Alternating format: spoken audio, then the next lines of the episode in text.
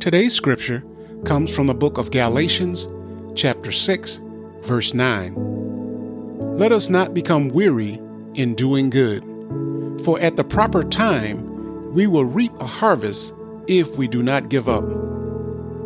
Dear Lord, as I conclude my morning meditation, I seek your guidance and strength for the day ahead. Fill me with your peace and love, and help me to carry the calm of this time with me. May I approach each new task with grace and patience, and may I be a light in the lives of those I encounter. Thank you for this time of reflection and renewal. Amen.